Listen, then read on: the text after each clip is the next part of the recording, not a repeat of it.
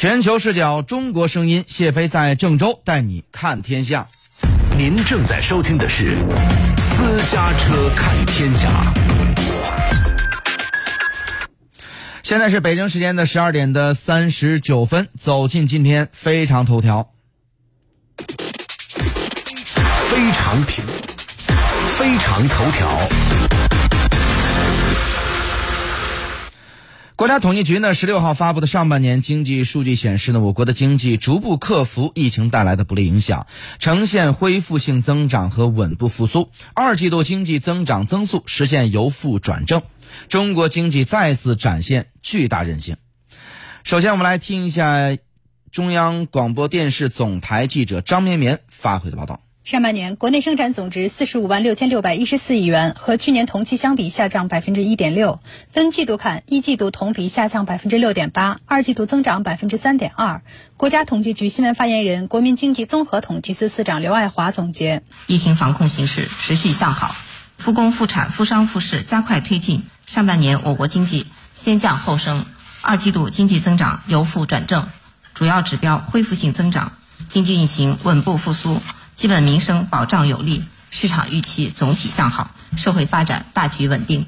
刘爱华说：“三大有利条件可以支撑下半年我国经济的持续恢复，我们的经济回升有基础、有潜力、有条件。上半年的这个经济的稳步复苏，应该说为下半年的持续恢复打下了一个坚实的基础。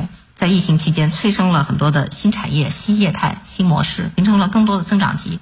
这些增长极将会为我们下个阶段的经济增长提供更多的支撑。”宏观政策的效应将进一步的显现。保增长就是保就业。上半年全国城镇新增就业五百六十四万人，完成全年目标任务的百分之六十二点七。六月份全国城镇调查失业率百分之五点七，比五月份下降零点二个百分点。对此，刘爱华表示，下一步要全面强化就业优先政策，千方百计稳定和扩大就业。首先还是要稳住市场主体，落实好这个减税降费、减免社保费用、房屋租金这些政策哈。帮助市场主体渡过难关，稳住就业的基本盘。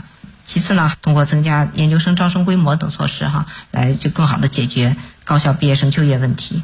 再有呢，就是要加加强这个就业帮扶，鼓励这个新业态就业和灵活就业，带动更多的农村劳动力就地就近就业。上半年社会消费品零售总额比上年同期下降百分之十一点四。作为经济增长的重要动能，下半年消费市场的增长态势又如何呢？刘爱华回应：一方面呢，随着疫情防控的有效推进，我们的消费便利性是在逐渐的改善的；另外呢，随着我们这个供给侧的结构性改革的逐步推进，我们消费的这个供给也是在不断的优化的。对消费能力的培养上，下半年我们还需要下更大的气力。